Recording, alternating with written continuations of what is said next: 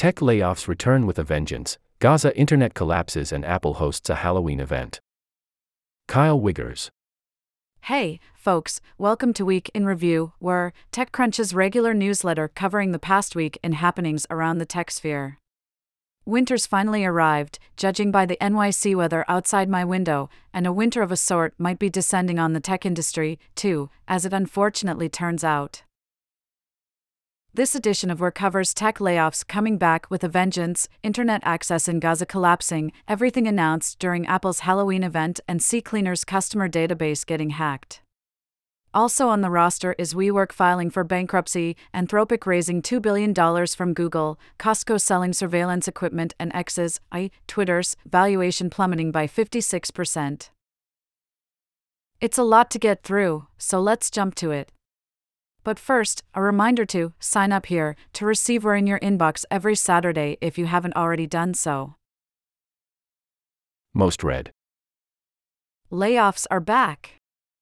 For his column this week, Haje writes that, despite signs of economic recovery and predictions of avoiding a recession, tech companies continue to lay off employees.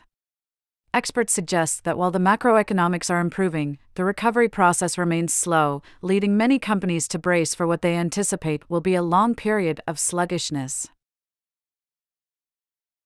Gaza internet collapses. As the conflict between Israel and Hamas continues, infrastructure is crumbling in Gaza. Last Friday, internet monitoring firm NetBlocks wrote on X, formerly Twitter, that the Palestinian internet service and telecommunications providers Netstream and Paltel had collapsed, resulting in a total or near total internet blackout in the region. Apple Event Recap in lighter news, Apple announced a slew of new products during its Halloween event this week, including an updated MacBook Pro, iMac, and the M3, its latest in house chip family. Among other items of note, Apple did away with the Touch Bar on the new 14 inch MacBook Pro and upgraded the iMac screen with a 4.5K Retina display and a six speaker system supporting both Dolby Atmos and spatial audio. CCleaner hacked. The maker of the popular desktop optimization app CCleaner has confirmed that hackers stole a trove of personal information, including names and contact information, about its paying customers following a data breach in May. In an email sent to customers, Gen Digital, the multinational software company that owns CCleaner, said that the hackers exploited a vulnerability in the widely used MOVEit file transfer tool. WeWork bankruptcy imminent. WeWork is on the verge of filing for Chapter 11 bankruptcy in New Jersey, according to sources cited by the Wall Street Journal.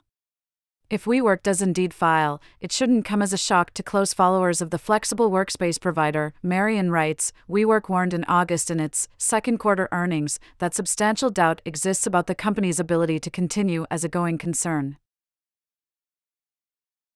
Anthropic raises billions more. Google has reportedly invested $2 billion in Anthropic, the AI startup founded by ex OpenAI execs, according to the Wall Street Journal. The deal comes shortly after Amazon committed to as much as $4 billion in Anthropic. As Devin reports, this is just the latest in a developing proxy war between rival tech giants with a limited number of AI champions to back.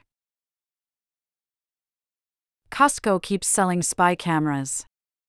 Two U.S. lawmakers this week asked retail giant Costco why it continues to sell surveillance equipment made by Lorex, despite warnings of cybersecurity risks and links to human rights abuses.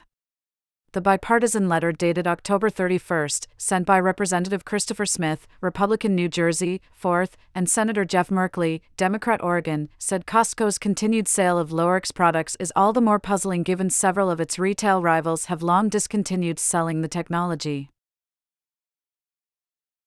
X's valuation nosedives. X, the company formerly known as Twitter, is valuing itself at $19 billion, per internal documents obtained by Fortune. When Elon Musk bought the company one year ago this week, he paid about $44 billion, or $54.20 per share, for the microblogging platform. Amanda notes that the internal valuation marks about a 56% decrease in X's value over the last 12 months, which needless to say doesn't look too good. Audio There's few better companions as the cold weather encroaches than a podcast, preferably one accompanied by a hot beverage. To round out your playlist, consider TechCrunch's stable of quality programming.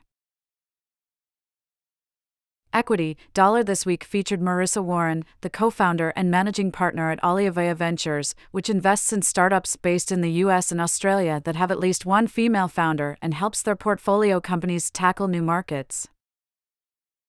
On Found, the crew spoke with Abhi Ramesh, the CEO and founder of Misfits Market, a grocery startup that sells surplus and unwanted produce directly to consumers who don't mind funny looking foods. They talked about how Ramesh started the company in his apartment, handling every aspect from personally buying the unwanted produce from the farms to storing the food to packaging and shipping, all while running the website and trying to fundraise. And Chain Reaction Dollar recapped the end of the trial for Sam Bankman Fried, former CEO of FTX, who's facing seven charges related to fraud and money laundering. TechCrunch Plus TC Plus subscribers get access to in depth commentary, analysis, and surveys, which you know if you're already a subscriber. If you're not, consider signing up.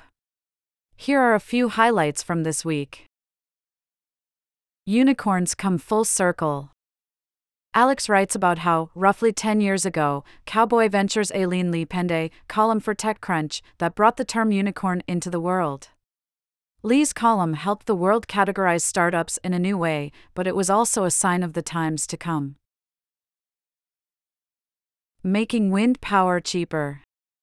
Tim reports on Airloom, a startup that aims to have the cost of wind power with a novel turbine design that's vertically oriented as opposed to horizontal. A sports accelerator. Ron covers Comcast's relatively new sports startup focused accelerator, the Comcast NBC Universal Sports Tech Accelerator, which finds startups that might bring innovation to Comcast Sports League partners while giving the young firms access to Comcast's media resources and the sports leagues themselves.